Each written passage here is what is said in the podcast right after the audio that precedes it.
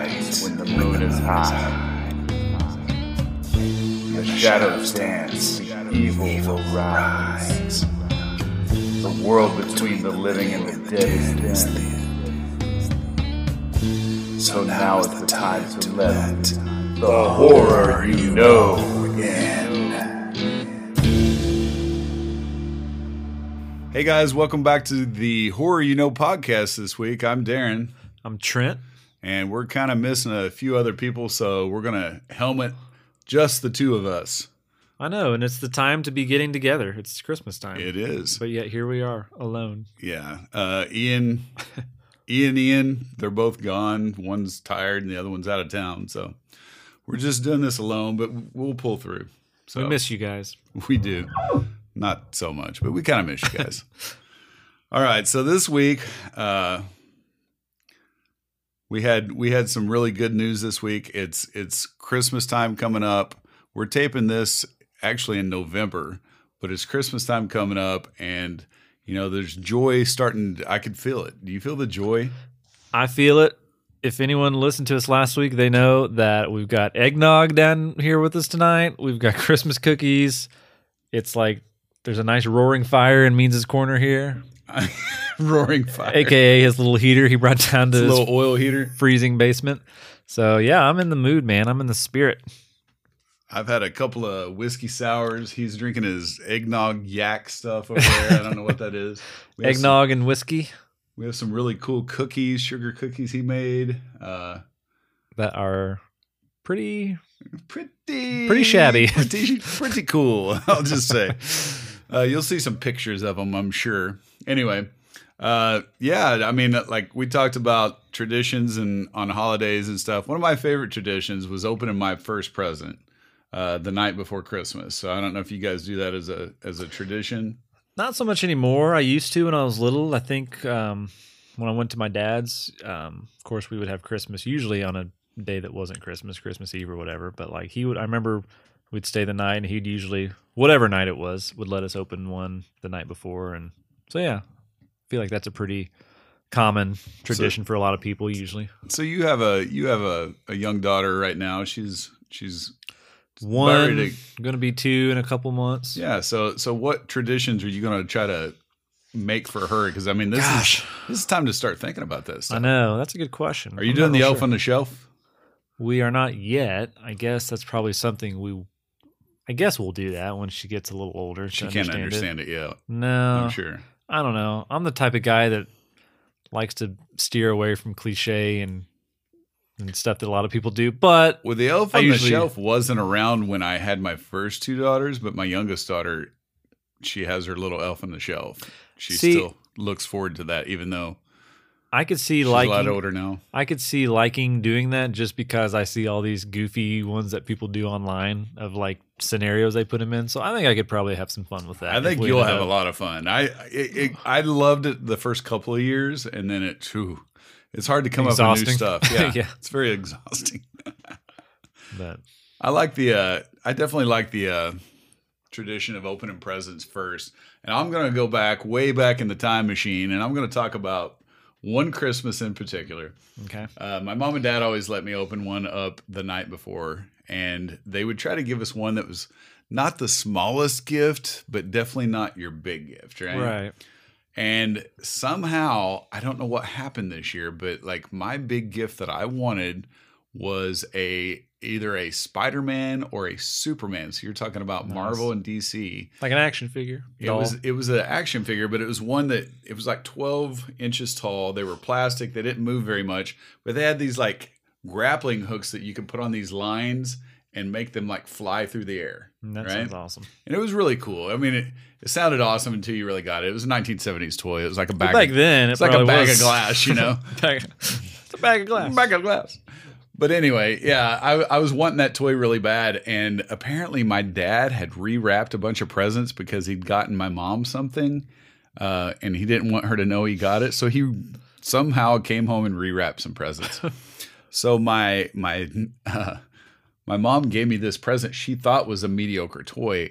Come to find out, it ended It up being big one. the big big one. And I opened that up, she was pissed. You're probably like, oh, this is my mediocre. I can't wait to see what you Yeah, got in my, tomorrow. in my mind, I was like, "Oh my gosh, I got Superman!"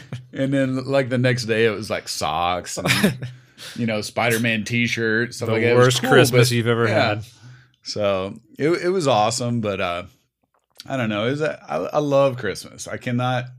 I uh I, I can't say I can't stand those people that don't like Christmas because I like Ian, but Ian does Well- not like Christmas, and I I just I think he. I mean, I get where he comes from, and that there's.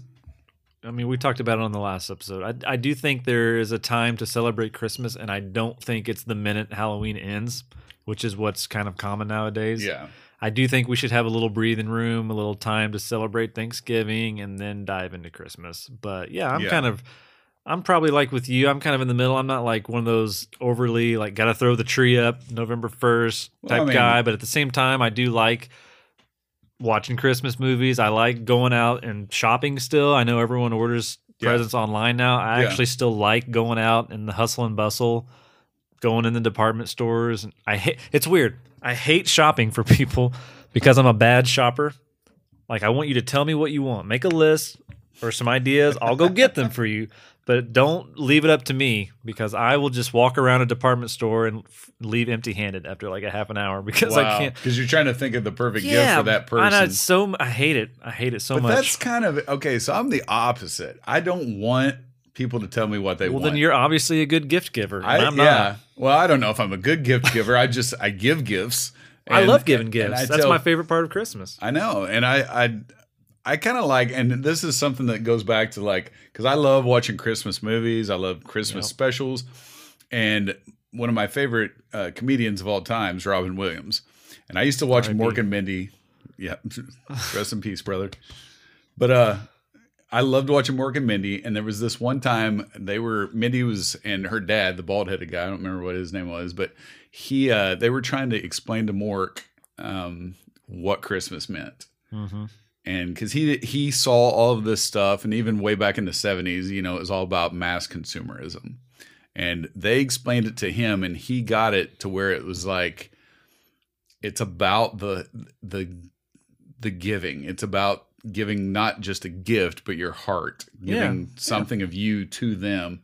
So like I really took that to heart as I got older and I loved the Christmases where I could talk my family into like making something or you know trying to think of something that that person really liked without getting a list. Mm-hmm. So I'm I'm big into that. I it's kind of funny that Robin Williams like made a piano out of chewing gum in that episode and that was one of his gifts and I laugh every time I think about that but that's that's really from the heart. He knew that person liked piano and classical music and he knew he could make a sculpture and he made a sculpture out of used gum. And I do think that uh, homemade gifts are the best gifts you could probably give to someone just because of what you said coming from the heart and the fact that they're unique. It's not like you can just go out and buy this for anyone kind of thing.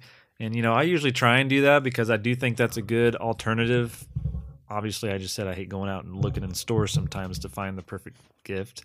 But I do try and, like, I know uh, my wife now, I've been with her for several years, and I usually try and make her a gift every Christmas. I don't know that I have every single Christmas, but I do try to. And yeah, I agree. Those are always the the special ones, the one you give last, usually kind of, you know. So it's fun. I, Well, I mean, it's easier for me and you to do it because we're both like creative and kind of artists in our own right, right? all right. So it's like it's easier for us to But do you don't have to be. Let's No, and that's what I always tell people because I always bring this up. Why don't we make gifts this year?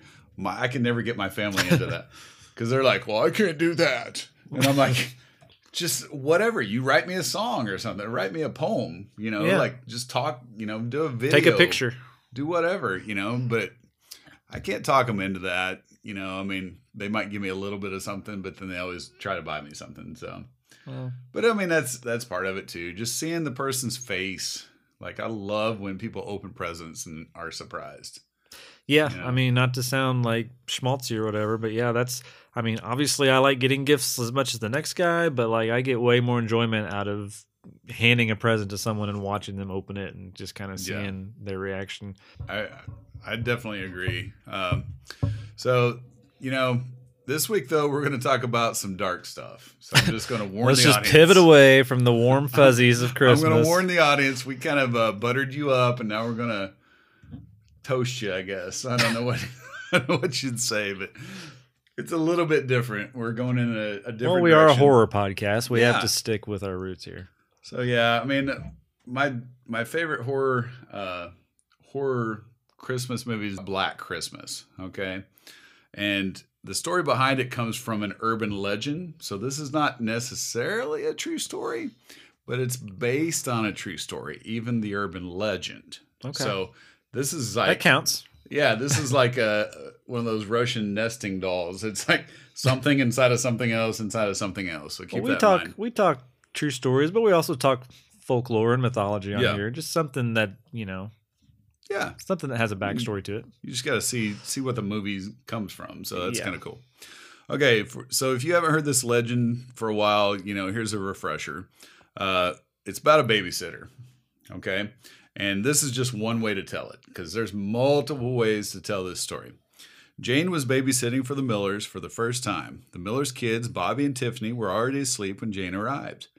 She was doing her homework at the kitchen table when the phone rang. Hello? Jane asked but she heard only heavy breathing on the other end. She hung up the phone, kind of disturbed, and walked to the front door to make sure it was locked. The phone rang again. Jane picked up and said, Hello? Have you checked the children? said a low voice from the other end. Confused, Jane asked who was calling, but the caller hung up real quick. Fifteen minutes later, the phone rang again, and the caller asked the same question Have you checked the children? Scared to death, Jane knew she should go upstairs and check on Bobby and Tiffany, but her legs were too weak to safely climb the stairs at this point. She was in total fear. She called the Miller several times but couldn't get a hold of them. Next, she called the operator to see if it was one of her classmates trying to frighten her. The operator asked her, her to hold while she traced the call. When their operator came back online, she told Jane, Get out of the house now. I'll send the police. The calls are coming from inside the house. Just then she looks up and a madman's running down the stairs with a knife. The end. All right. Wow. Okay. So that's the story. And that's uh that's uh quite a tale. And that that's called sometimes called the babysitter and the man upstairs or just the sitter. Okay? So that's an urban legend. You guys all know what urban legends are. They're like legends that are supposed to take place in modern times and they're told as cautionary tales. It's almost like the boy who cried wolf or Hansel and Gretel that we talked Right. about last week, but it's you know, it's it's more updated and modern, you know. And you know, this was uh this started making the circuit or the rounds back in the 60s, Mhm. which is ironically or not ironically uh, about the time a lot of serial killers started coming into vogue in the news and stuff like that. So these these tales were told just like the uh, the dog tale, you know, where the dog would lick the hand and it was actually a man under under the the bed, or the person that would hear moans in the in the dorm in college next to them, thinking that their friend was having sex, and then would, they'd wake up the next day and it was actually somebody killed them, and they wrote on the mirror, "Aren't you glad you didn't turn the light on?" Stuff like that. You know, creepy, Creepy, creepy, yeah. stories. Yeah, but uh, you know, they're they're urban legends. Most of them aren't based on truth, and you know, this there are other versions of that. Uh, rather than being tormented by menacing phone calls, now they say the baby's or babysitter is unnerved by what she assumes to be a hideous life-size statue of a clown in the corner, which was kind of the basis for the uh, the poltergeist clown. Right. Uh, when the mother or father of the children she is caring for calls home to check in, she asks if she can cover the clown statue with a blanket, and the parent informs the babysitter they don't own a clown statue. Bum bum bum. The statue was really a murderer who attacked and killed the girl before she could escape. a clown statue. yeah. That's funny. Uh, the caller turns out to be either one of the children or an elder sibling who decides to scare the babysitter as a prank. Uh, the babysitter sometimes gets killed. The babysitter sometimes manage, manages to rescue the children, and the prowler gets arrested by the police. Uh, however, most most accounts I read, the children died. In some versions, when the prowler calls the babysitter, he just makes scary noises like giggling or heavy breathing. Also, in this version, when the operator says the calls have been coming from the same house, the phone goes quiet when the operator asks if the babysitter is still there. All they get are some scary noises, meaning the babysitter is getting killed on the phone with the operator. Um, and the children are with the babysitter while watching television. The prowler starts phoning them, saying he'll be with them in a decreasing amount of time. Then, after they get the news that the calls are coming from inside the house, they hear a door upstairs opening and footsteps heading towards the room where they are. And this is in Scary Stories to Tell in the Dark. It's also kind of in Halloween, which we've already reviewed mm-hmm. and talked about. Uh, so, it, I mean, it's a very a lot of a lot of versions. Obviously, the same tale that was told. And, yeah, I feel like that version is kind of you kind of find that in a lot of movies. The the phone call, the mysterious phone call of either they're in the house or they're looking at the house. Yes. Even like Scream, you know, the beginning there, stuff like that. I mean, yeah. so you see movies. you see this a lot. Yeah. Now, did you know though this is actually based on a true story? That's why I'm here. Ba-boom. To learn. So the urban legend is based on a actual story. So here's how that goes. The truth is more horrifying, so I'm just kind of warning you out there. Uh, the origin of this babysitter and man upstairs story is believed to be a murder that happened in the town of Columbia, Missouri in March of 1950. It involves an eighth grader named Janet Christman. She had decided to skip a party with her classmates to babysit for a local family named the Romacks. They had a three year old boy that she was babysitting, and he was already asleep when she arrived to the residence. Quote, it was kind of an eerie night, recalled Jeanette's friend Carol decades later in the documentary Killer Legends. I also was babysitting and I felt uneasy, she said. Reports say that that night in Columbia, the temperature was below freezing and it was raining and sleeting. Little is known about what happens next, but here's what we do know. Janet Christman was raped and strangled with an iron cord. The killer was likely someone she knew. Janet tried to call the police, but all they heard on the other end of the line were desperate screams and moans telling them to come quick before the call hung up. Police were unable to trace the call. Soon after Janet's phone call to the police, Mrs. Romack tried, tried calling to check on how the night was. She received a busy signal, but thought little of it. It was only the Romacks, when the Romacks came home, that they realized what the busy tone had probably been. The phone still off the hook, while nearby, Janet lay dead. Despite the urban legend, there is no hard evidence that Jan- Janet's killers placed any calls to the Romacks phone on the night of the murder, either from inside or outside the house. So, it's a true story. Now, obviously, people added the phone calls mm-hmm. to make it scarier, but they found found her on the living room floor at 1:30 a.m. When they came home, signs of a violent struggle spread across two separate rooms. Thankfully, the three year old kid was safe. He slept through the whole ordeal.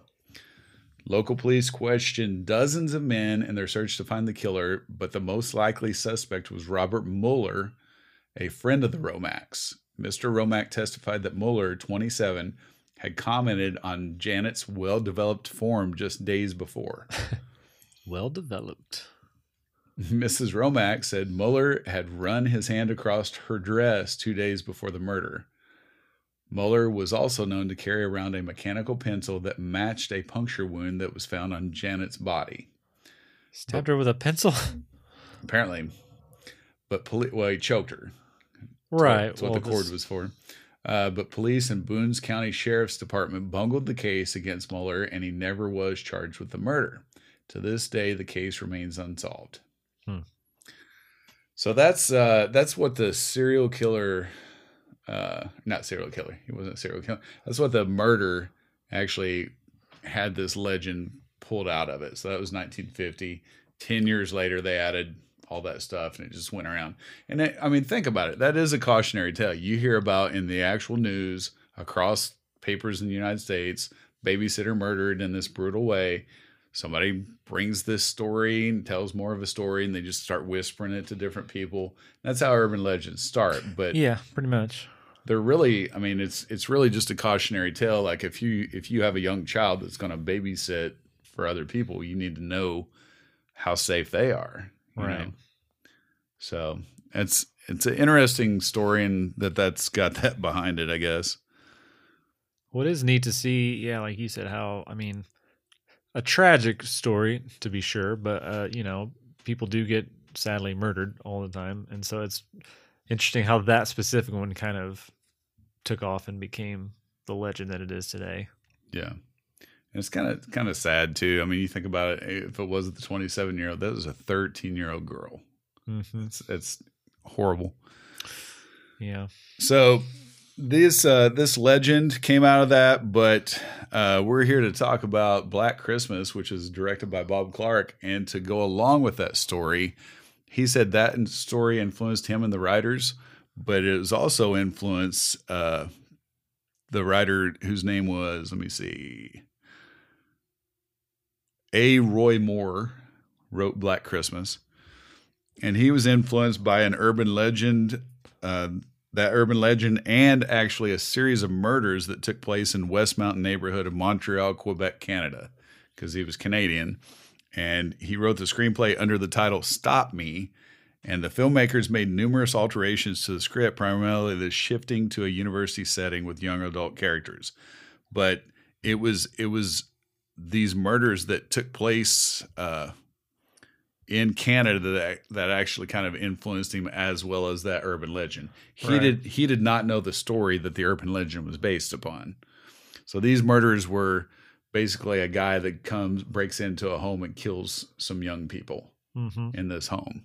So it's you know he kind of combined the two. So that's that's kind of So, Go does ahead. it state? Well, I was going to say, how did how did Christmas get involved? Is that just something that kind of? well. I mean- it it, it kind of talks about how uh, Because Christmas is just kind of, it's not important to the story at all. It's just kind of a backdrop, really. well yeah I mean, I, I think what it is is uh, Clark wanted to uh, with with Moore when they were talking about this and, and writing it, they wanted this uh, killer to be kind of faceless and nameless, and he was wanting they were wanting him to kill young girls, mhm. and that was their entire plan. So they put them as a setting in a college setting, and they thought, you know, what better ways to do it during a, a break, like a Christmas break, and it's very uh very telling that they use Christmas because Christmas is supposed to be a time of joy, and then when something tragic or or horrible happens, it's more jarring, you know.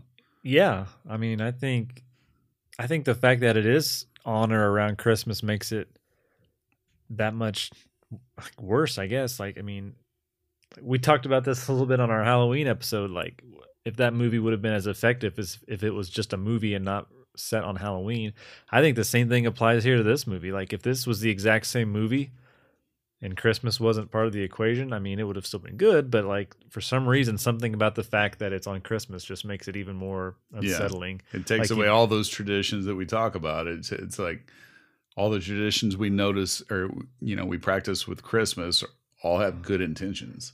Yeah, but you add this like creepy kind of curtain Yeah. over it. It's just like I don't know. It just it's that weird juxtaposition, I guess. Yeah, Because like with the little kids choir singing in this movie, it was just there was a creepiness about it. Oh, yeah. because you knew what else was going on, right? yeah.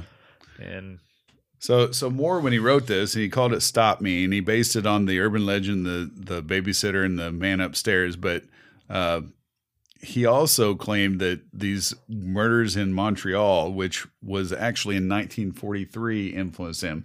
I could see where this influence came about. So here's those murders. It happened in 1943, and according to the Telegraph, it was perpetuated by a 14 year old boy who bludgeoned several of his family members to death on one Christmas Eve. So apparently, a guy, a young boy, had beat his family to death. On just, Christmas Eve. just beat them to death, or during Christmas time, it says.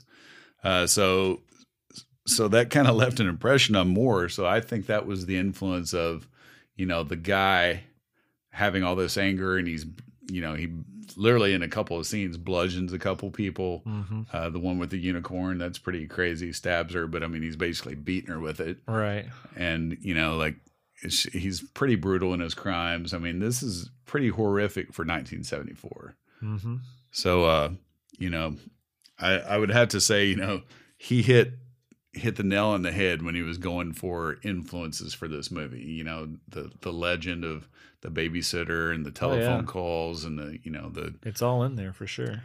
so uh, just talking about the movie itself, you know. We start off, the very first scene shows this serene house with Christmas lights up, which should be, like you said, Christmassy, beautiful. Yeah. But it's not. It almost seems like a ghost house, right? Like it's kind of creepy. And I don't know if you noticed, but there's no moonlight in any of the nighttime scenes. So it's all like dark and the darkness envelops the edges of the of the frame hmm and then you have that juxtaposed with like the light pure white snow falling and the the children's choir singing and then the next scene the very next shot starts being the the first POV shots or some of the first POV shots we've seen on film of a killer you know which So this must have popularized them because I know a lot really of did. old movies from back then featured that POV heavily. Yes. Yeah, and th- I mean, this is '74, but you had like Peeping Tom, which is a little earlier, stuff like that. But uh, I mean, this is considered one of the first slasher movies. I mean, it had a lot of the tropes that were later followed by Halloween, especially Mhm. uh, Friday the Thirteenth, stuff like that. So you know, I mean, it was very influential. Uh, they had to build a special rig for the guy to climb up the side I of was the yeah, I was. I was impressed with that when I was watching it. I was like, because you could see, you know, you could see a shadow still. yeah, Um, and obviously you didn't like it was hid well, I guess. I'll put it that way. The camera, and I was like, I wonder how they're doing that. He has to be, it has to be on him, of course, but you don't Yeah. see anything in the shadow, so it was really I'd cool. say what they, did is they they probably put a light behind somebody right next to him, Mhm. but put that person slightly in front so you can't see his shadow and the light there. probably, yeah. I'm thinking. But yeah, But, I I, mean- I remember because I mean I watched it for the first time the other day, and I remember watching that part. And I was like, oh, that's pretty impressive that they're like he's climbing, and then the camera's coming up with him.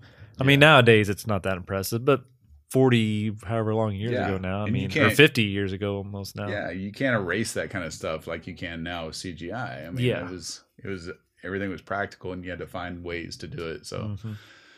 So that was that was really cool seeing that shot for the first time. And I watched Black Christmas after I watched all those horror movies in the eighties. So I'm I was kind of I'd say probably late eighties when I watched Black Christmas. So I'm watching it ten to fourteen years later. Mhm. But it still impressed me because the coolest part about it, compared to slashers of the late seventies and early eighties, it was more unsettling to me. Like it it was and i think halloween had some of this in in it but it had moments of pause and it had moments of of you know quietness and it it lingered on shots longer. Yeah, well, we were talking before when we were watching it about um, there's not really a ton of music in this movie. no. Other than some Christmas carols here and there, and you mentioned kind of the piano yeah. sound cues they use sometimes, but it was a lot of just kind of ambient noise and dead noise, which yeah and which by the way the the, the audio for that they put like keys and forks and stuff on piano wire and then would scrape across it and then play the keys and stuff so it and then they recorded it obviously you know with actual tape and then would re-record it slower Mhm. at a slower speed so it, it got that really weird kind of sound that you don't hear a lot in other movies so the horror you know. the horror you know. so uh the first scene you see when they come in um are all these girls and as soon as the cool thing I like about what Bob Clark did with this film is and he actually says this in an interview later on. I can't remember the exact quote and I can't find it right now, but he actually says later on, I wanted to make teenagers and early 20 somethings seem like teenagers and early 20 somethings. They are young adults. They have brains, they could think for themselves. Mhm. They're not beach blanket bingo bimbos, is what he said, something like that. So he's like, you know, they're not just like, hey, dude, yeah, oh," you know, they these people actually like could be smart, they could be intelligent, they could be funny, they could be dirty, that you know, and you Mhm. see that all in this first scene, and I it was a shock to me because I I was a huge Superman guy, right? I still Mhm. am, and Christopher Reeve's Superman and Margot Kidder's Superman. I was in heaven when that movie came out. I was Yep. very young, but I loved that movie. I love that version. That's still my all-time favorite Superman. I don't care what anybody says. Christopher Reeve's Superman, those Supermans one and two are my favorite. So anyway, with that being said, I was shocked when I saw Margot Kidder come out and like bitch and shit, and I mean she was just going crazy Foul with her mouth. mouth. Yes. Oh man, she was smoking and her shirt was halfway down and like everything about her. And she was a drunk. The whole movie, she was drinking. Did you notice that? Uh, not as much as the house mother, but uh, It was pretty close. that house mother was. She had a drink in the first shot. She had a beer when they went to the cops. It's Like true. she literally opened a beer. She got drunk when they got home from the cops. They had to put her to bed because she was so drunk. She was an alcoholic. Come on, yeah. Her and the house mother. So House mother. That was fun. Pulling those hidden bottles out of every every which the little. back of a toilet, keeping it cold. But anyway, yeah. So the cool thing about what Bob Clark did with those characters and with the whole setting of being Christmas was he literally took everything that you would think about about college young college kids and Christmas and kind of flipped it on its head because he made everything unsettling like the Christmas carols during a murder Mhm. you know that was unsettling seeing those christmas killers singing while margot kidder was getting stabbed Which I don't know about you, but for me, I feel like little qu- choirs of children singing carols. There's something creepy about it anyway to me. I don't know why. i would agree I can't we've put. seen a lot of it in movies though like that well, like maybe that's why. Maybe, exorcist but there's just something, and there's certain Christmas songs even that I've always thought I'm just like, how are these like? Because they just freak me out. I I can't name them off the top of my head, but there's a few like classic old standards that I just I don't know. did it But- did it creep you out during the grinch and you hear the little the little whoville people going "Da who fly?" Does creep you out Maybe just children singing. Maybe I'm just I don't know. But like I don't know, there's just some really uh what's the one famous like uh oh the Trans Siberian Orchestra and i don't know you can cut all this out if you want, but they do a version of a You're Christmas editing. song and i know what you're talking about though but i don't know what it is dun dun dun dun dun, dun whatever that one is. yeah That one always creeps me out for some reason. carol of the bells Is that what okay. I Yeah. think. I don't know. That might Something be like right. that. That song always creeps me out. I don't know why. Huh. The more you know about Trent. Little kids never sing around him. He's gonna run in fear. All right, so so we have uh, all of these uh, girls in there in the first scene, and you see the house mother, and they're all just like it's Christmas time, and then they get this call, and the call obviously has happened a couple times before because they kind of mentioned that. Oh, it's that caller again. right?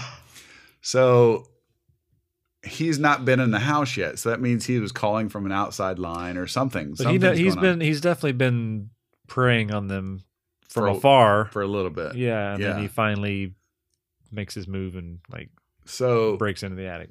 th- what's interesting about that first call is it's the most jarring call in the movie.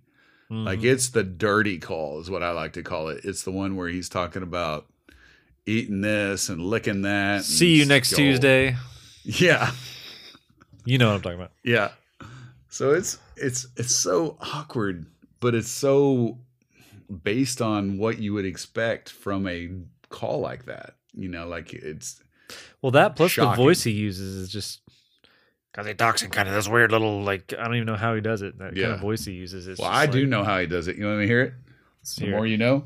So it was actually two different people playing that one role to get those voices. One was the actual director Bob Clark, and the other one was an actor, Canadian actor named uh, Nick Mancuso. He's actually born in Italy, um, but anyway, Nick Mancuso would do some of the high pitched and the medium range, but for his low range, what he would do is he would ho- like hoist himself up and be upside down and record it, and then they would record it at a slighter, slighter, slightly lower range. So his voice got that, you know, that thing that you were doing a while ago. I attempted So- that. Yeah.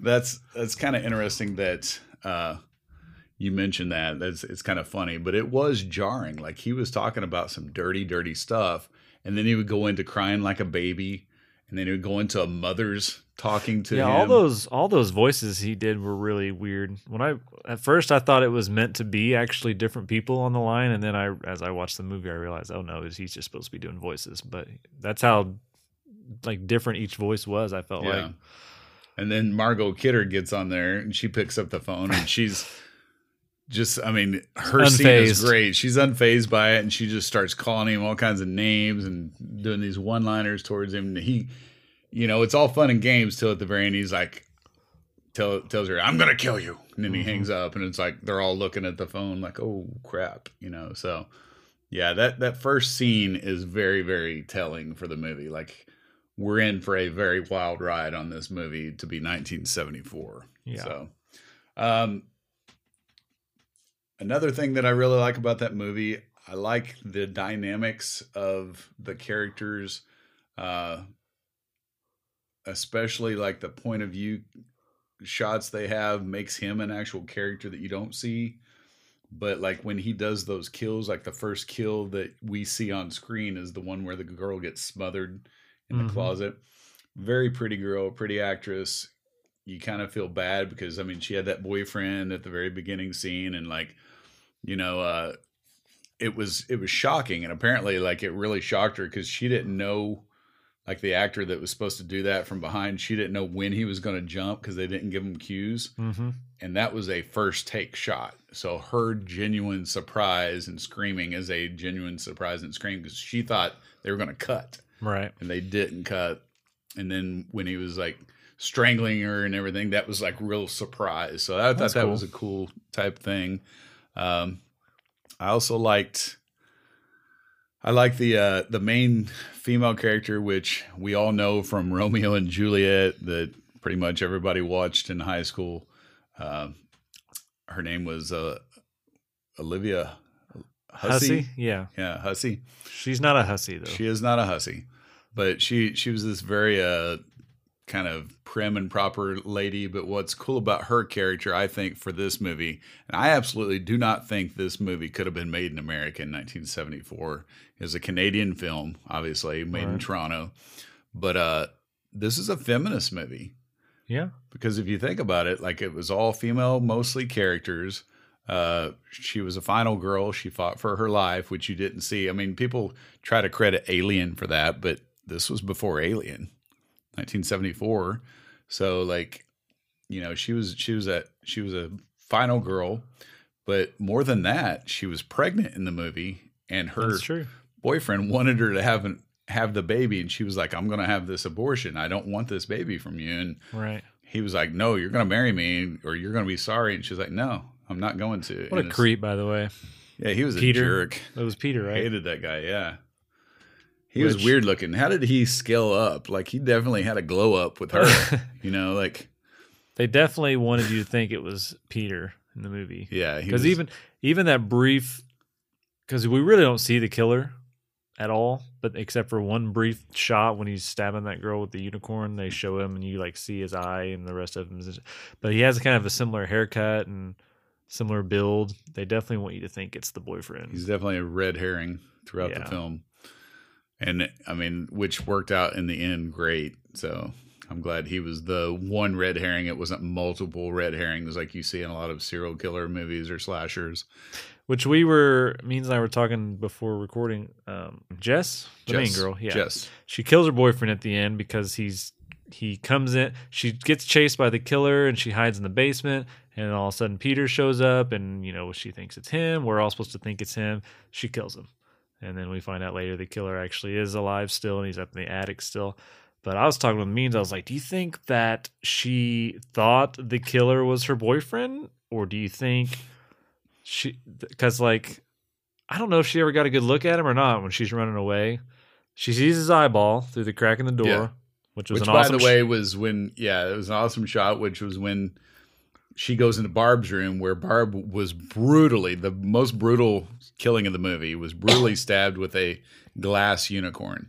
Right. That's Margot Kidder, right? She Yes. was Barb. Yeah. Yes. Um. So she, yeah, she looks up in the crack in the door and sees the eyeball, and he's like, whatever he says, it's Billy or some creepy line. Coolest shot in the movie, in my opinion. Of course, you know, someone in that situation is not going to be thinking logically like us movie watchers are, but like he had brown eyes. I felt like that was pretty obvious in the shot, and her boyfriend had blue eyes. And then when he chases her through the house, I don't know if she ever really gets a good look at him or not. He kind of grabs her by the hair and pulls her down for a second.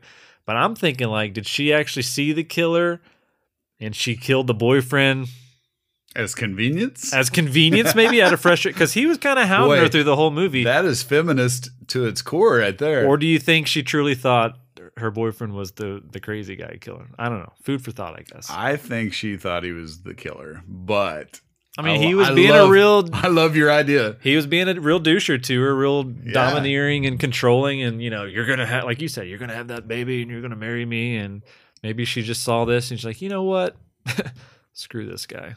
I mean, what the hell's that guy got to offer? He was a piano con- concert piano student for eight years, by the way. who still effed up his whatever audition or whatever he was Yeah. doing for those. Smashed his piano. He's probably going to go to jail for smashing that school's piano. And Well, he's dead. He's not going to go now. well, he would have. the douche has no job skills. I'm sure he's just paying little Lord Fauntleroy over there playing his piano in the corner for the rest of his life. Little, he did look like he had like those old English haircuts, like he should be playing a flute or He something. was he was like English nobleman that had like a recessive gene because his face looked so, so weird. But whatever. Okay. Anyway, That's funny. I didn't about actually, that. I actually, uh, wasn't there a character that like from something SNL maybe that had like that look with the hair and he like played a flute and he kind of pranced around. I can't remember what I'm thinking of. yeah, I know who you're talking about. Oh crap. That's kind of what he reminds me of. Anyway, all right. So, Email us if you, you know. know if you know that one. I thought the dumbest kill in the movie was the uh, house mother. Because I, I mean, obviously she should have got killed. Everybody should get killed in this movie, I guess. But was it dumb and like execution or dumb in Exactly. real real I almost said real ability realisticness both? Like, I think it, it because i was thinking that too when it was about to happen i was like he's gonna like drop that hook and it's gonna like hook her somehow even It's though exactly it what he never did. because the hook was pointing up here if anything it would have smacked her in the face yeah, and, not it's one of those thick hooks that aren't sharpened. yeah So it's like a hook to pull chain with, which made no sense to me. And why is all that shit up in a their Right. attic anyway? It's like baby toys and and he wasn't even that far away from her to like i feel like get the force needed to even yeah, it would have knocked her ass out, and she would have like went all the way down. But like it was cool but yeah it was not realistic perfectly hooked her. I didn't like that one. That was the only one I didn't like, and that took away from all the real reality of the rest of the film. I thought. Uh, I only- did like the comedy, like when the when she like put her hand on the peace naked poster, you know, the buttocks of the naked peace people. the whole house mother bit was funny and Yeah. alcohol and then those two guys that show up for the neighborhood watch were really funny and random And the and the cops making fun of the one cop about fellatio. fellatio it's a new extension or whatever he said He's like, you couldn't find your ass if somebody gave you a map. the only uh the only thing like realism that kind of it didn't really bug me because it didn't take away that much from the movie but the only thing was like i told you earlier was the fact that he was in the house making these calls and yelling like full on screaming with some of these voices i'm like i don't care how big that sorority house is you're gonna hear someone In the a room. talking. like I know you're on the phone, but you're still were- going to hear them also screaming through a couple walls. You know, Like, These were landlines too. So is he doing it in one of the bedrooms because he I- he, he couldn't have taken a phone up there? And I mean, I don't think this guy's a, a lineman. He's not putting phone lines up. yeah, I don't know. You know, so I, I, it was kind of weird. But, But, it's an old movie, and Yeah. stuff like that is kind of you suspend know. belief on certain things. But it, wa- I mean, the the voices are so crazy. He's like, Yeah, the voices. and then he goes, Agnes, what did you do with Billy? Or Billy, what'd you do? Billy. so fucking weird. I'll tell you right now, if I ever answered a phone and that voice was like shouting things at me through the other, I would probably shit my pants. Oh wow. But And see, it- that's what like I feel like that's almost a product of its time in a way because with nowadays, you know, obviously we can block numbers and not you know Yeah. answer it or like just I don't know, cell phones in general almost kind of take away. Like you're talking an old landline phone, just first of all, just ringing in the middle of the night anyway is enough to I think creep you out. I don't Yeah. know why. Yeah. I guess just getting a phone call when in an hour you're not expecting it is always a little unsettling. Yeah. But then to just to have it ring and then to pick that up and have that voice come through, yeah, that's freaky. Just the weird stuff. Like he, he obviously was listening to their conversations because he mentions about the pregnancy Mhm. and starts bringing up the baby and all that stuff. And even though he's talking about the the baby Agnes, which we don't know who the mother is, yelling at Billy and who Agnes is, uh, you know, it, it makes it scarier because it made it personal for that girl.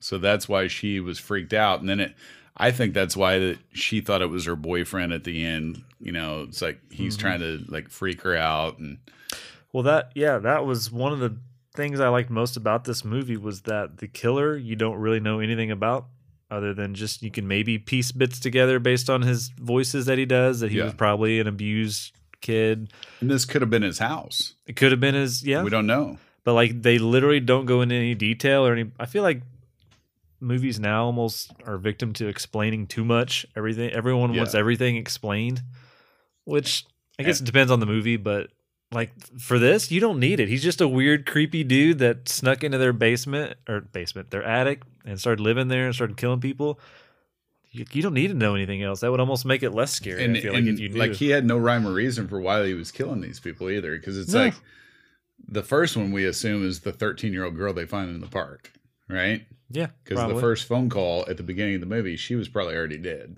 Yeah because he called every he Exactly. called after every kill. Which means the other calls that led up to that one call he might have killed other people before that. We don't know and then he ends up in their attic and it's like a meat meat house in here. I could just Yeah. kill any of these people. Yeah.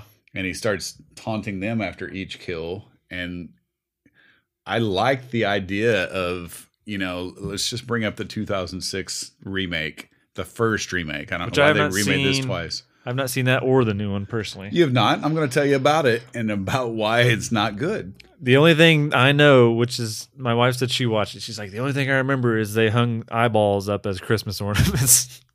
yeah it was it was ridiculous they leaned more into the Christmas, sounds like. It was ridiculous, and I tell you why. Because for one, the guy had this jaundiced yellow skin and a blue eye, so it made him look really weird. So they went from just having this weird looking eye to like weird looking everything. So you actually see him in the. You actually see him, and I'm not going to tell you the whole story in case you watch it, but we get a backstory for who Billy is and who Agnes is. see that right there. you don't need it. You don't need it, and that's Just like the with- problem. It's like with Halloween, the Rob Yeah. Zombie one. You don't need that much. Yeah, backstory. Rob, you piece of crap. I love your music, but you piece of crap. don't give us any kind of exposition at the end to explain, and don't give us any kind of backstory to explain because it's scarier when stuff. The less you know, the scarier it is. I think. Yeah, and it had that nihilist ending. I talked about this a while ago. I nihilist. You want to say nihilist? Nihilist, whichever Sure. way you want to say it. Uh, I love those type of endings because it leaves you unsettled walking out of the the viewing. You know, because they kind of did like Psycho, which I think Psycho was great, but I think they shouldn't have had the guy explain why the the character of Norman Bates was crazy and what he's doing now. And I think they over explained it. So I think that was a flaw in that movie, actually.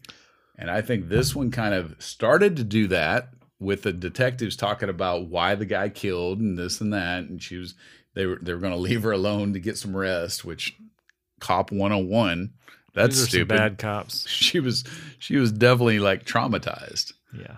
but uh then it pulls out and then you you hear the billy crap again and then you hear a phone call when you go outside and you see the cop on the thing hearing Which the is ring the whole end and credits, and it was a very just somber, creepy end credits. and it alludes to he definitely killed her at that point because he's calling again Mhm. right or he killed somebody yeah, so he's calling again and it's like that's that's so creepy man just knowing that something's still there and you know they're not going to catch him and we don't know why. We don't know why he's killing. I mean, it's just loose ends, but it makes it creepier.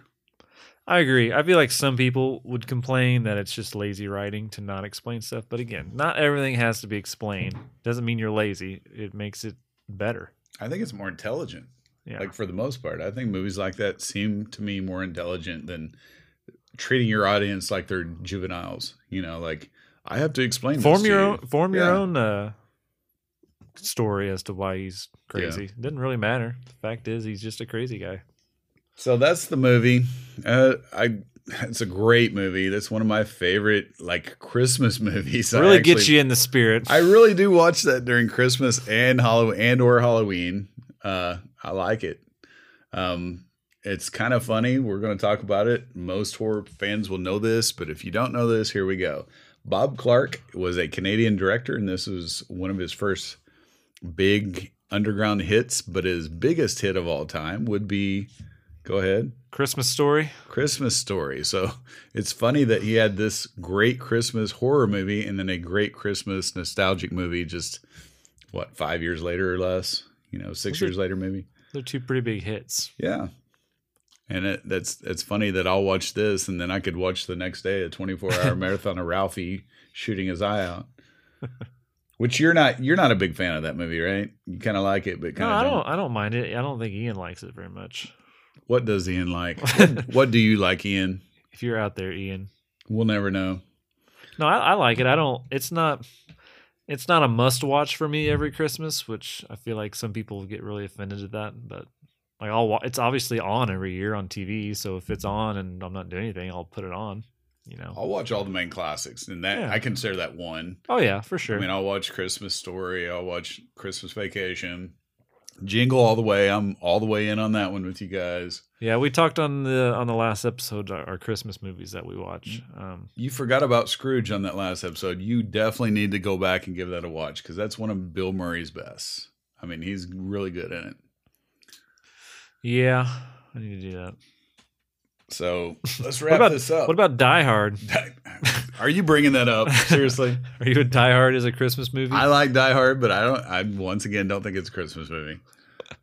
It's an action film that's set during. Well, Christmas here's time. not to get into a whole other debate before we wrap things up, but what makes a Christmas movie a Christmas movie? Like Black Christmas doesn't have anything to do with Christmas.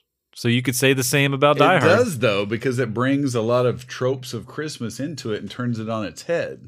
Just because it's a nihilist Christmas movie, like it talks about But the plot is not about Christmas or anything to do with Christmas, really, other than the fact that they're a sorority on break. I don't know. but they they shop for each other. They they give and receive gifts. They've I'm- got carolers. They've got I'm in the camp that I don't know. I think if a movie is set around Christmas, it could be a Christmas movie. I don't think it necessarily has to be. so you're saying Die Hard is a Christmas movie. I think it is. Shane Black movies are always set around Christmas. Do you think those are Christmas movies? Mm, mm, mm. Lethal Weapon. I mean, mm, no, no, because I could watch that movie in the summer and call it a blockbuster. Just because it's Christmas time doesn't mean anything to me. This could be a fun debate for a future episode. Maybe next Christmas. well, I feel like this is like Christmas is in what a couple days as of listening to this. So I don't know. It would be a fun debate to have though. So It'd be like a quiz, like bring up Christmas movies, and then we'll just like be like, "Is this a Christmas movie? Yeah. Yes or no?" I really don't know. I, am now, now Here you you got go. me thinking about it. Well, here you go. Okay. This. So we were talking about. Were we talking about traditions on this episode, or was that last week? Weird Christmas Uh, we- traditions. mostly last week, but we did a little bit this one. Well, I didn't mention it in that episode, but a weird Christmas tradition that I started for an inexplicable reason. Inexplicable. I think I messed that word up. Like probably 10 years ago, um, I started watching one of my favorite movies, and you're going to laugh at me, but my favorite movie, uh, Dumb and Dumber. I watch it every Christmas Eve. I just started doing it one year, and I've done it every since. Ever since. I like Dumb and Dumber, but how's that a Christmas movie? You just made it a cr- tradition, or Yeah, I don't know. There was no rhyme or reason to it. Okay. But So what do you ask? his Jim How do I Carrey's character is named Lloyd Christmas. So there's my connection oh to Oh my Christmas. gosh. Stretch. There's my connection. And there is some snowy scenes when they go to Aspen. So They do go to Aspen. No, I guess the point I was trying to make is is that these movies that are or are not Christmas movies. I mean, I guess you can make anything a Christmas movie if you watch it around Christmas. The I same mean- way that you could watch a Christmas movie in the middle of summer and I still mean, is enjoy it, is right? It, is it one of those things like we talked about with horror? If you put horror into it, it's automatically some kind of horror. no, I don't not think. quite that way. Dumb and Dumber's Dumb and Dumber's not a Christmas movie. I just it was a weird I mean, tradition I a- started. if they had a Christmas scene in that. Would you say it's a Christmas? Like Ernest like just Saves- one scene. Ernest Saves Christmas is definitely a Christmas movie. Well, yeah, it's in the title. I feel like that. So like that's what I'm saying. Like, does it have to have a Christmas in it for you to see Christmas, or is it? Because really, if you think about like Lethal Weapon, that just has those couple scenes about Christmas, and then it's like not there anymore. I don't know, man. It's just that tricky debate, that never-ending debate. What's your favorite cartoon? Christmas cartoon stuff. You like Charlie Brown? I'm a Charlie Brown Dun, Peanuts dun, guy. dun, dun. I watch all the specials every You like Halloween. dancing. Remember the uh, video we did in a high school class Yeah. where we recreated the uh, speech and the dance? Yeah, I was the kid that like did the head side to side. I don't even remember what I did, but I don't know. it was dumb. But yeah, I'm a cla- I watch all those every holiday, Halloween, Thanksgiving, Christmas. I'm a big Charlie Brown guy. Um, Big Rudolph. You like the I like Rudolph. It's not one that I have to like the watch. claymation. What what's that called? Stop motion. Yeah, no, the company that does That of- Rankin Bass. Rankin Bass. Yeah, I like those. I don't. I don't necessarily have to watch them every year, but again, if I catch them on, I'll watch them. Try to think. I mean, let's have our first. Let, let's feel uh, Christmassy right now. Well, it's our last episode It's until last Christmas. episode until Christmas. the last I one of the year. what, the first five people to email us, Okay. okay, on our email, which, Which is, is? the horror you know at gmail.com. No horror. You Horror- know. Know horror, the know the. My bad. horror. You know. It is horror you know. H O R R O R Y O U K N O W at gmail.com. So the first five people to uh, Gmail us and tell us a Christmas story of their past will get a free horror you know sticker in the mail. Awesome. You had to give your address as well. That way we could send that to you. So, first five to email us from this episode. And hopefully, we'll have our stickers by then. If we don't, we'll just send them to you when they come in. You got another story to end us with? Christmas story? Or we- Um, my favorite Christmas story of all time is when my uh, dad got me a drum kit. And the funny part about it was him and my mom went out and bought a guitar for me. And for some reason, my dad didn't think I was a guitar player. So he took it back without my mom's knowledge, which my dad was it the stubby fingers? I think so. My stubby fingers. My dad did this often to my mom. So he went out and took that guitar back, kept the box or a box similar to the guitar wrapped under the tree, right? And bought me a drum kit. So I didn't have a guitar at that point. I had a drum kit. And my Mhm. mom did not know what was in that big box that was next to that guitar, supposedly and he wrapped up a drum kit. My mom, sadly enough, thought it was a microwave for her. Oh, And then when he said it was for me and I opened it up and it was a drum kit, she was like, What the hell is going on?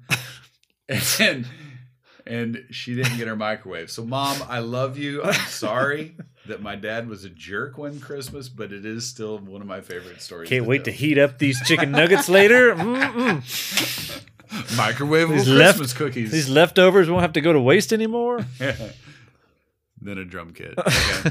and then meanwhile, it's just Yeah. all night. Little Darrin's room. Oh, I was made to be more of a drummer than a guitar player. So, what's your favorite story? Get it? Uh, gosh.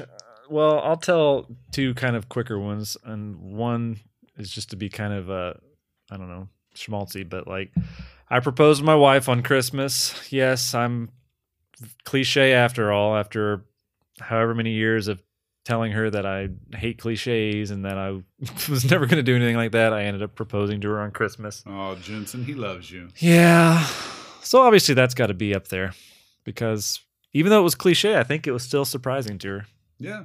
I think my all of my years of buildup of saying that I don't like cliches threw her to the fact that I would never do it on Christmas. So it kind of worked out a little bit. Wow. I guess. I don't know. Yeah. Maybe I got lucky. But Well, looking at Jensen and looking at you, you definitely got lucky. I'm the lucky one. Yeah, for sure. You did a glow up. For sure. Hey, hey. For sure. Sorry.